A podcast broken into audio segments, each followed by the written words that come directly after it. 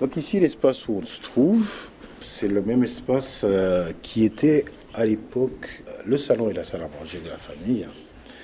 Dorcy Rugamba, auteur et metteur en scène, a fondé Rwanda Arts Initiative près d'une dizaine d'années après le génocide des Tutsis en 1994, où il a perdu ses parents et une grande partie de sa fratrie.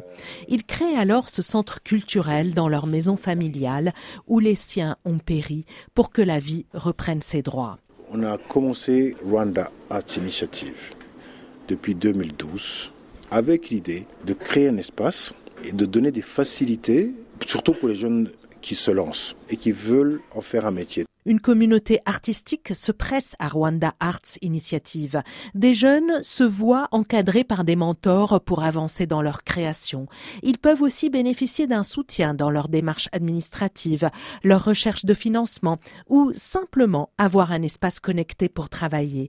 Cette jeunesse artistique rwandaise est très présente dans la programmation Kigali à Paris, au lavoir moderne parisien. Je voulais qu'il y ait des aînés, certes, mais beaucoup euh, montrer cette jeune génération. Qu'est-ce qui les caractérise La chose la plus évidente, c'est que d'abord, nous, on est venu à, leur âge avec l'histoire de 94. Et donc, beaucoup, beaucoup, beaucoup de travaux, c'est des choses qui nous ont pris beaucoup d'années. Mais je pense que ce travail qui a été fait par la génération d'avant a libéré aussi la jeune génération d'aujourd'hui, qui en parle, mais qui s'est donné d'autres chantiers comme la question de l'inceste au cœur de la pièce Méandre qui mêle danse et théâtre sur scène.